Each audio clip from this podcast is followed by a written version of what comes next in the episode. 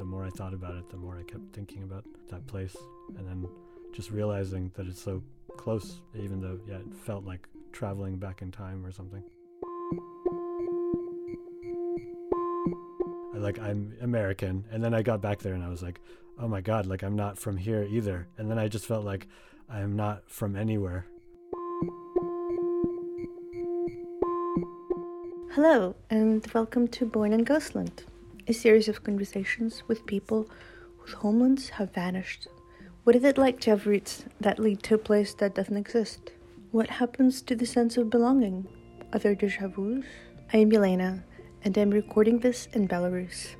I'm staying at the apartment that used to belong to my grandparents, and I was born in a hospital just across the street, but in a different country. It was then Soviet Union. It's been about 30 years since I've stayed here last, but the flat was often present in my mind, no matter where I was geographically. My guest today is Sephan Shahab, a composer born in Iran around the time of the Islamic Revolution. Sephan joins me from Los Angeles, where he grew up and is based today. I hope you enjoy the conversation.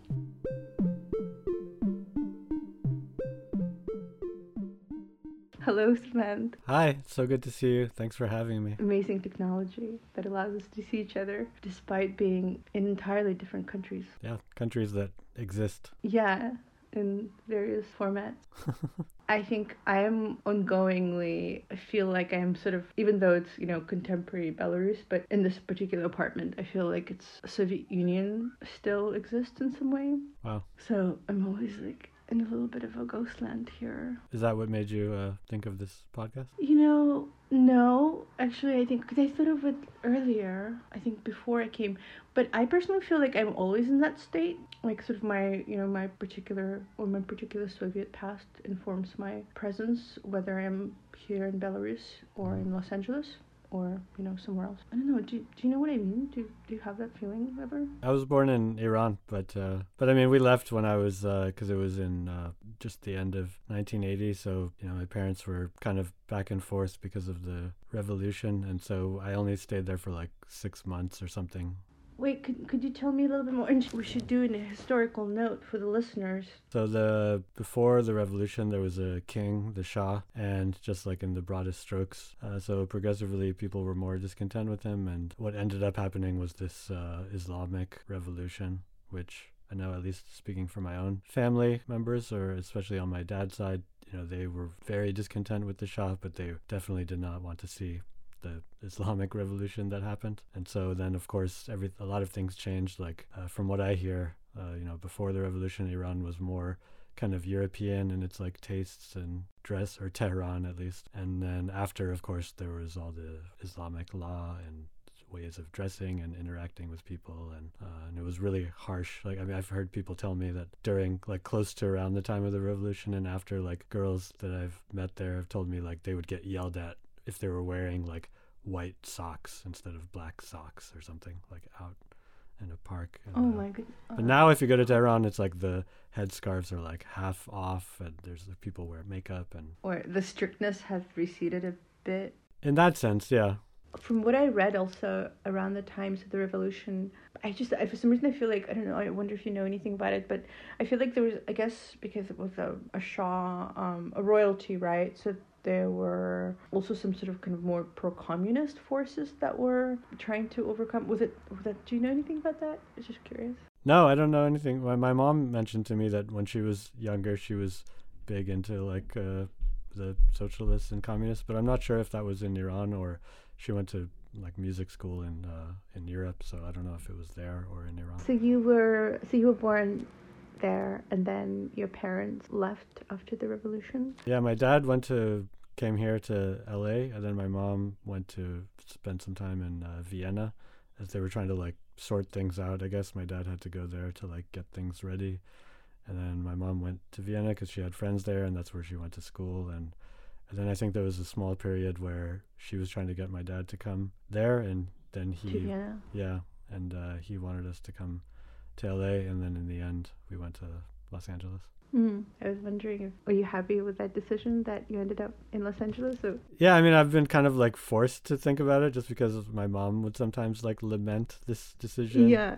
But uh, I don't know. I think my I don't know if it's more like just like a rationalization, but it would her kind of like negativity about it usually just makes me just automatically Mm. take the other side and I just look for all the things that went well or right for me here, like such as meeting all these cool artists and having all these friends and like really being deep into like this kind of experimental music that I've like come to really love and just thinking that well like how would I have found all this uh, in Iran and, Yeah. and so it's just kind of an easy way of just being like no this was right like I don't want to think about this can you stop Yeah. I feel like yeah, that's a really good approach that I should learn from because I think I'm really I kind of go off on tangents of like, oh, what would have happened if that happened? But of course, it couldn't have happened. What you know, whatever happens in the past has happened, and yeah you can't undo it.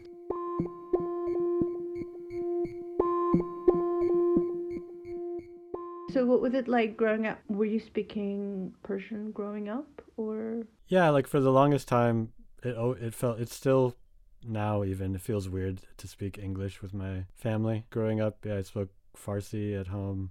And then there was even there was a few years where i went to like farsi school which at the time i thought was you know annoying because it was more school after school but now i'm really grateful for it. You know i only you know just yeah s- spoke english and i don't really remember a time i vaguely remember a time where maybe certain things in english like were unfamiliar to me just like little things but it wasn't ever i, I don't remember ever taking classes to like learn how to speak english. I don't really i don't re- i don't remember learning english specifically. But i mean my you know my school some of my school memories are like you know i, I still remember certain like embarrassing things. Like we were i remember this one time we were supposed to list off like certain chores that we were that we have to do around the house. And of course like you know being like maybe you know maybe it's a cultural thing but I, uh, or it's just like the way my parents were. I didn't have too many chores so i tried to like just make i just tried to think of chores.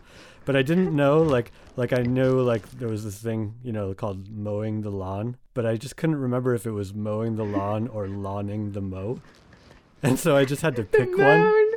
I just picked one and I picked lawn the mow and I said that in front of the whole class and I just remember everyone laughing at me. That's so interesting because there's sort of a, I guess like a kind of interesting double entendre something going because both like it's it's that you didn't have many chores and that's I guess one interesting point, but also like you were just doing a task that you didn't exactly did you know what the task was? You just didn't know how to name it? Or was it just was it just like an abstract task? You knew that like this task existed. I mean, it's funny that I picked something that is kind of like Well, did you have a lawn at your house no, you no, I mean, we there? didn't have a house. So okay, I think okay, that's so you didn't have you in an apartment. So it's it's just a completely like that alludes to like a house with a lawn. yeah, and a So picket did you know that what morning? Yeah. So but so you knew what the action meant. Yeah, yeah, um, totally. Yeah. So you were just approximating this kind of lifestyle, essentially. like you were gesturing at this life that you're leading that you were not leading. Yeah, yeah, and I, I, mean, uh, yeah, But that was like the American life. That was kind of an American life represented in that one statement. yeah. I think that's uh, yeah. I've never thought about that until now, but uh, the more I kind of remember some of these things like that in my childhood, they all kind of have this undertone. Yeah. Also, I was curious when you went to Persian school, did they teach history there? And, you know, just kind of cultural things? I was curious about how they just approached the topic of how you guys were in the States now, you know, and what happened in Iran. Like, what is your relationship to that country? You know, just like anything about that.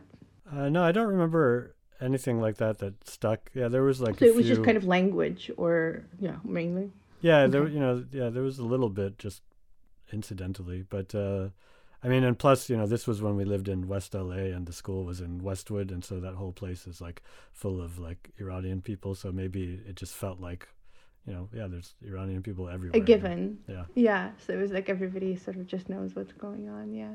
Did you think much about just being from Iran when you were growing up? Like, how did that play? Yeah, I, I thought about it like, uh, especially like during the high school phase. I kind of like embraced. Like I used to have this. I had my friend that knew how to like do that cool kind of like uh, graffiti type of stuff. Like I had him like write. I had this hat, and he wrote like Persian on it because he was also Iranian, and I kind of like Mm. really embraced this, and uh, you know I didn't want people to call me Iranian. I was like, you know, and there weren't too many. At, where I went to high school, there was only a couple Iranian people, but I, I kind of like really clung, to, became like part of my different identity, and I really embraced it.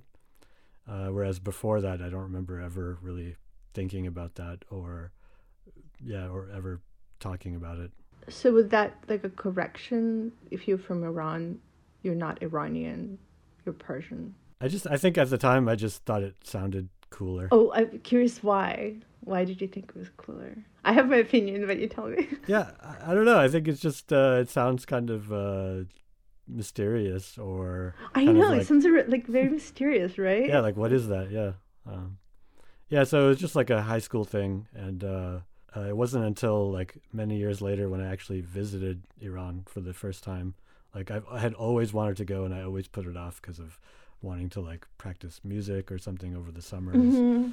And then I finally went after we graduated from Cal Arts. And then I realized that, wow, like I've always thought of myself as from here. But uh, now that I'm here, I see like I really don't have a lot in common with people that are from here, that actually live here. So I was like, well, okay, so I guess I sh- I'm, I'm, I'm American. I should just call myself American. But then I spent like three months there, which is the longest you can spend uh, until you have to do like a, a mandatory military Mhm. service. And then when I got back to the states, Oh, you would have to do that too? yeah, I'd have to do it too. Cause, Okay. yeah. Okay. But then uh, when I got back to the states after that much time there, I didn't feel like I was I was all ready to embrace my like I'm American. And then I got back there and I was like, oh my god, like I'm not from here either. And then I just felt like I'm not from anywhere, uh, and it was really kind of shocking. And I thought about that for a long time after that trip. I didn't think I would. I thought I was going to go there and I would as soon as the plane hit the runway, I would like feel something. Mm. Yeah. now I'm just now a lot of memories are coming back. The craziest thing that happened was I was so there was some kind of like nervousness about being like from somewhere else that when I spoke Farsi when I was in Iran, like normally I don't really have much of an accent, like an English accent, but when I spoke Farsi in Iran, like for lack of a better word, and I have recordings of myself, like I'm not exaggerating, I sounded like a valley girl. But like in in Persian, yeah, that was exaggerated. Your American side would just Yeah, it was like some kind of weird, nervous embarrassment about like Yeah. not being from there, and I couldn't yeah. control it until like the last couple weeks. And like I would talk to people, and they would just be Ah. smiling and like trying to not Ah. laugh, and I couldn't do anything about it. It was the weirdest thing and that's ever could they to me. place you too? Could they be like, oh, you so you lived in the states most of your life or something? Yeah, that Was definitely. that, it was like really okay. Yeah, Yeah. I mean, uh, some people were just amazed that I could speak Farsi. They didn't, they weren't sure. but uh, God, I forgot about that. It was so painful to talk to people, but I, I've never felt my body just do something like that so involuntarily, or I guess my brain. Interesting. Yeah. Yeah. Yeah, it was trying it's it's as if it was trying to find a kind of footing and reconcile both of your histories somehow, like both of your locales Yeah, through your voice, through sound. That's interesting. I definitely can relate to that feeling of not not quite knowing where the correct place is.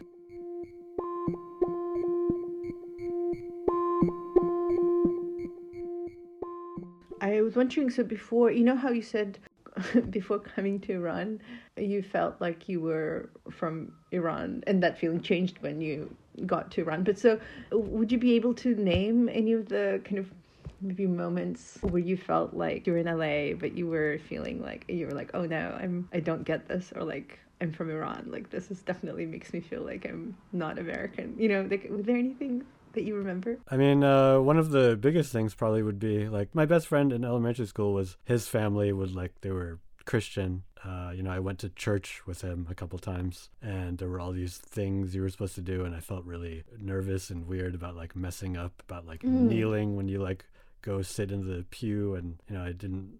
I, I was embarrassed to like stand up and sing songs that I didn't even know the what to say, and so I mean that was like a big one. But uh, other things That like so confusing. yeah, and I, I remember uh, other cultural things like him telling me once like that you know his father told him not to tell me, but that I have like really bad like table manners, and it's like really rude to like do certain things at the table that I thought were normal uh, which is funny because like he was also like he he would be rude in like other ways that like would strike me as like being from Iran and like so that was like really hurtful to me and it made me kind of really think like oh my god there's all these things that I I, I would always have trouble with this idea that there were things that I just wasn't even aware of that were like Mhm. that to other people were like these glaring problems. And then just you know just being in the my the culture of my family and we had our own new year's and holidays. I remember i mean my mom one time she got like a christmas tree like this little tiny one uh, when i was in elementary school and she thought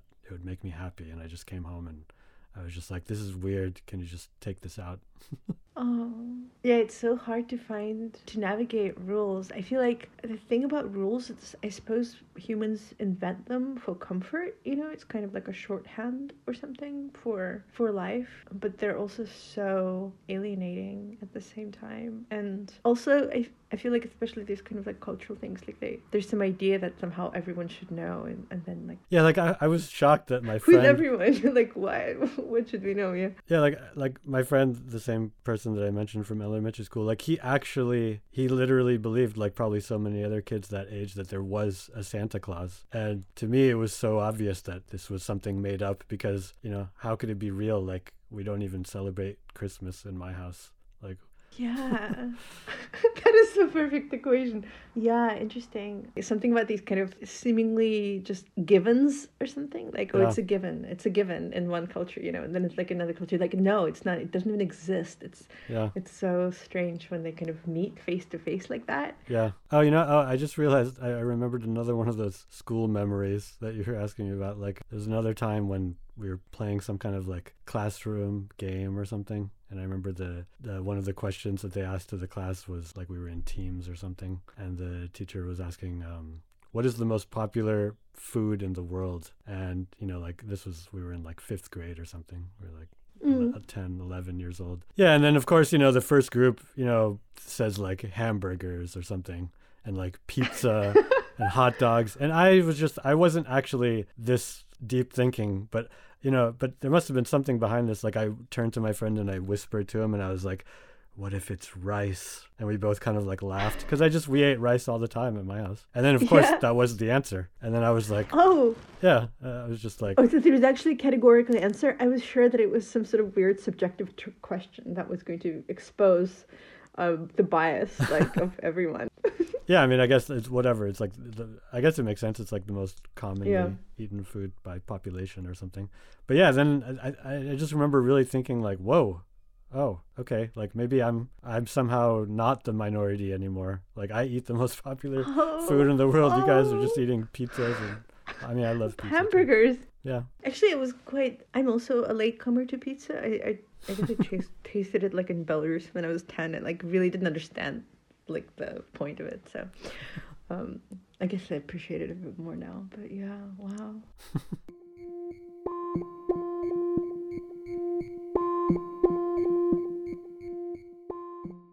Yeah, so thinking also about the fact that um, Los Angeles does have. I actually didn't realize that it was called that, but it's called Tehrangeles. Is that Yeah. like that's that's the name? So I guess um, yeah, it's an area in Westwood where a lot of people that left Iran and came and settled there. Were you guys living in that area? Uh, just I only lived around there for uh, half a year, but uh, I have two of my, my my two oldest friends actually, who are parents. They all work together in the Iranian uh, radio television. They have always lived in that area, so it, like weirdly, because I we moved around a lot, like growing up, Northern California, Southern California, but uh, they always lived there, and so it weirdly felt like I always kind of felt like that's where I was from because I always Mm, had that okay. as like a place to go. But no, I've I've only lived in that area for a short time. But you have a relationship to it. It sounds like kind of yeah. Totally, like yeah. It's, it does seem like a point of um connection of some sort. I don't know.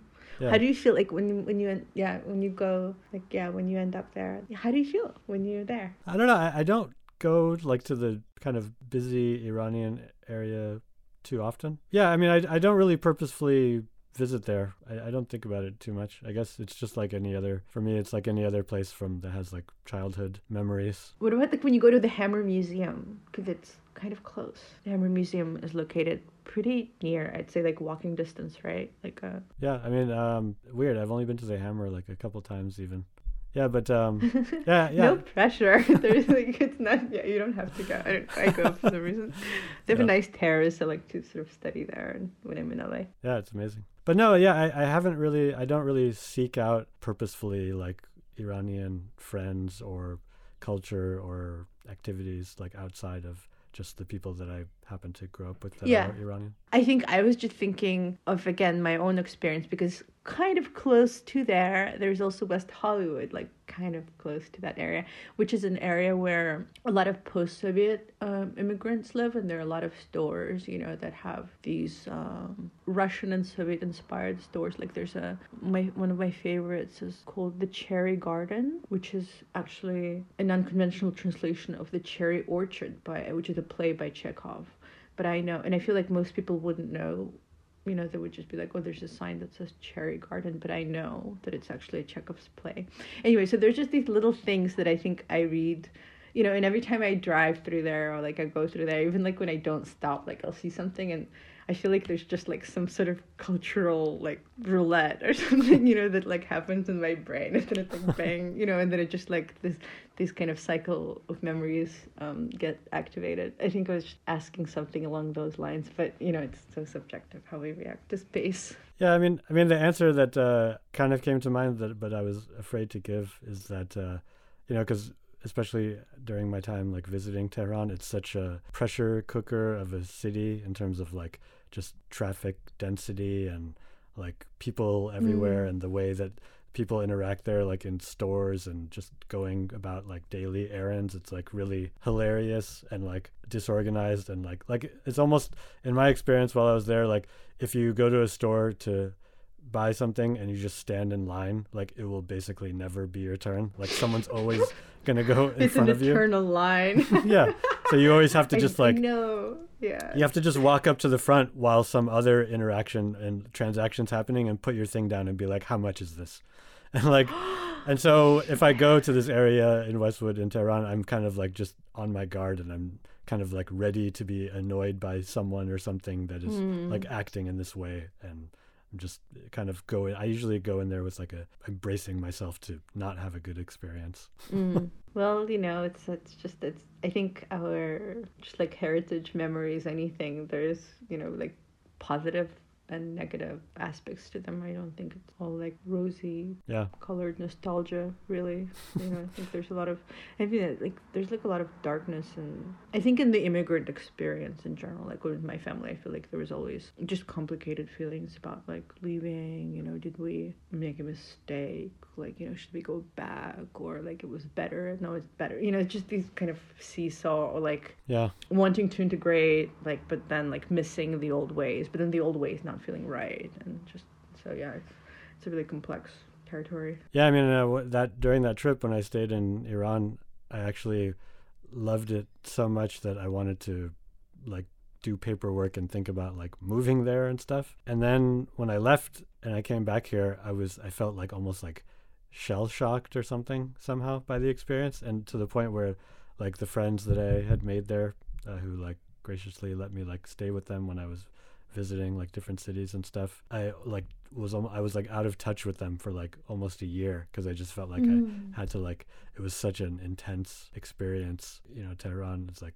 New York City like times a million or something in terms of the chaotic factor. Uh, I- and then I kept thinking, God, like how did how was I having those thoughts that I wanted to live here when I was there? And uh, I'd be curious to see how it feels to go back again. Mm. Yeah, would you? Yeah, you'd say you'd like to. You'd like to go back. Yeah, I would love to. If I may ask, like, what was it that you, if you can put it into words, what was it that you loved so much about it? I think being surrounded by people that speak Farsi had like a really amazing feeling. And then, I mean, everything is so difficult there, and life for people is so hard. But uh, there's these the way of kind of having fun there and some sometimes it's kind of happens like in between the cracks of things because a lot of things are not allowed or certain things are not allowed. So it, it feels kind of like raw and real and at the same time like you're like breaking a rule or something and like trans yeah transgressive and yeah and I, I was really i didn't i didn't want to like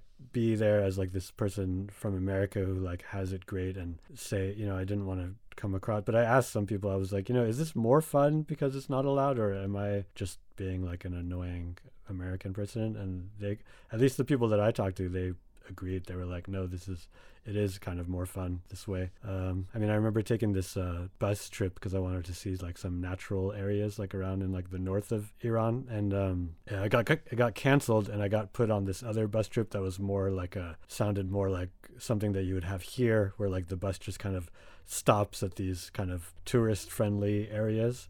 And i was really uh, upset about that because i thought i was missing out on some experience. But this and then this bus it left Tehran at like four in the morning, and so to kind of beat traffic. And the first thing that everyone did was they all introduced themselves to each other, like we all you know said who we were and everything. And of course, I was the only person that was visiting from America, and I didn't realize that one of the main reasons for doing this introduction was to kind of so that everyone could uh, kind of get the feel for everyone else and see like how is this person going to react if we start doing something that we're maybe not supposed to officially be doing. Oh, you know, ah, there was this one guy in the back who was like this big, heavy set guy with a beard, and he looked kind of mean. And you know, like once they once the bus got out of Tehran, like they closed all the curtains, and this is like still like five in the morning, and they like started Yeah. blasting music in there, and everybody was just like in this little aisle of the bus, like dancing. And I remember everybody was everybody was joking with that guy. He was like, you know, he even said it himself. He was like, I wanted to get up and dance first so everyone could like relax. And they all kind of like laughed. And then, so he had this awareness yeah, of his presence or maybe he had he cultivated it so he can um disguise his wild nature transgressive nature yeah, I wonder. But then I just thought, God, like, I can't believe I thought this was going to be like a boring trip with people that just wanted to like, and yeah, it was so much fun. And then I remember we would we would pass through these little checkpoint things, like nothing serious, but and then they would open all the bus windows and everyone would sit down and we'd all be like dripping sweat and just like looking normal. And then once we would pass again, they would close all the close all the shades and it was it was probably more fun than um hide and seek that is really fun. Yes. Yeah and so i mean just that those were the kind of things that i really loved. Like there was like a newlywed couple there and at one point they were dancing and everyone was clapping and people were like you know throwing little money at them as like a wedding present just complete strangers you know and uh th- those kinds of things i really you know miss. Also i was just just trying to you know just to make an equation of like trying to imagine I was like, oh, do we have anything like that? Like when we're in the States, is there any kind of fun ritual like that? I couldn't think of oh, I guess there is actually rice. There's the throwing of the rice, I think. yeah but that's like with people that you've invited to your wedding right That's true. Yeah, no you wouldn't have random people on the bus throwing, throwing rice. rice we do have random people throwing random things on buses but Oh yes, actually the bus system is um, a bit wild actually in Los Angeles. So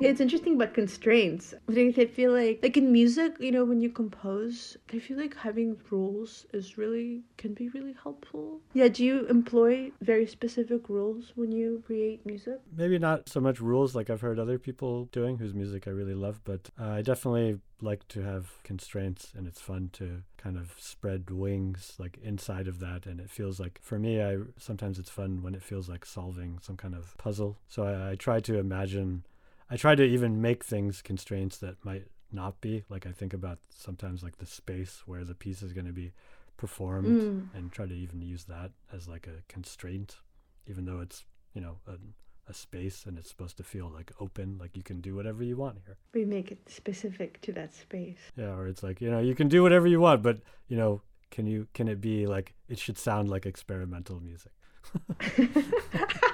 you can't wait. You can't do like a. What about a pop song that experimental music that sounds like pop song? Can you can you have that? Yeah, That- definitely.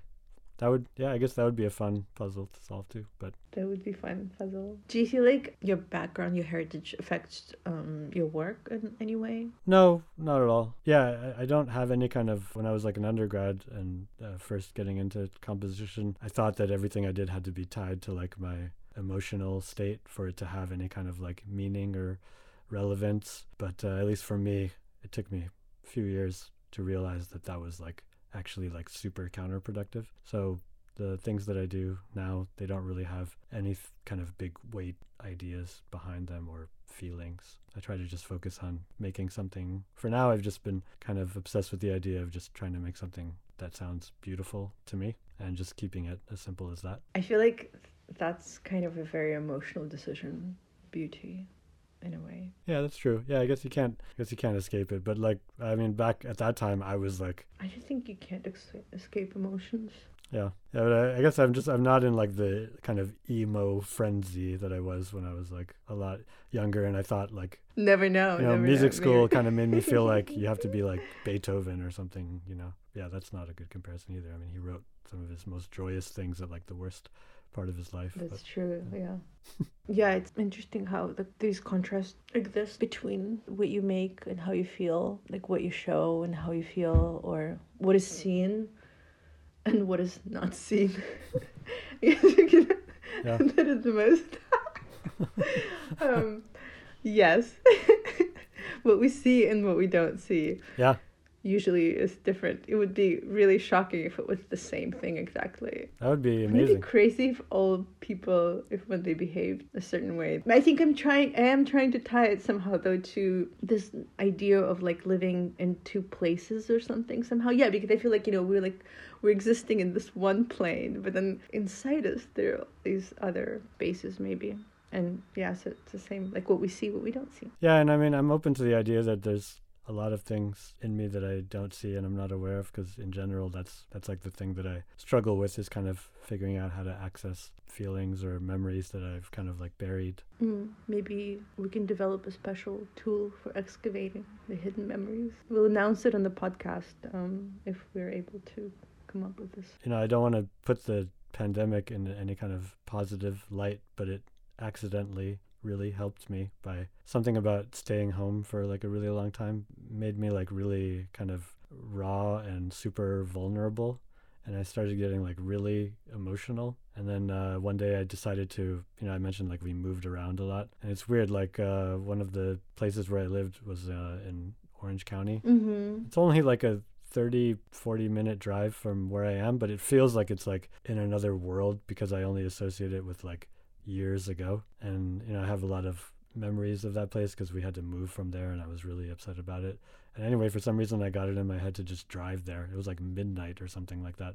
And I just went to like my old apartment building and just like walked around there. It was kind of probably being kind of weird. It was crazy. Like I'd never done anything like that. And then I kind of felt some things. And then when I drove out of there and when I was driving back home, like in the car, I cried harder than like I've ever cried in my whole life. Like I almost like totally crashed on the freeway. Like it was, and it felt the next day I felt like something, I got something out that was like I really needed to. It was crazy. Catharsis. Yeah, that, because digging deep, being forced to stay home and like confront that idea of home, it's intense. It was really intense. I could probably use that experience like 10 more times, probably. That's cool that you were brave to face it and and like go and do that. That seems like a big undertaking. Yeah, I, I, still don't know what how it got in my head. Like earlier that day, I was like trying to Google like my elementary and middle school teachers. I don't know why. And then I, the more I thought about it, the more I kept thinking about that place. And then just realizing that it's so close, even though yeah, it felt like traveling back in time or something. It was just it was so weird to me to be there in the present because I, I don't actually I don't think of that place as an actual physical place. I think of it as a time so it shouldn't be somewhere that I can actually physically be. It's uh, like I still can't reconcile it even now. It doesn't feel like a, a location. So it's just a memory, but it is there.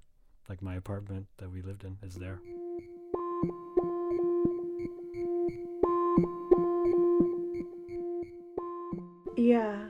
Feel the same here in, in my apartment.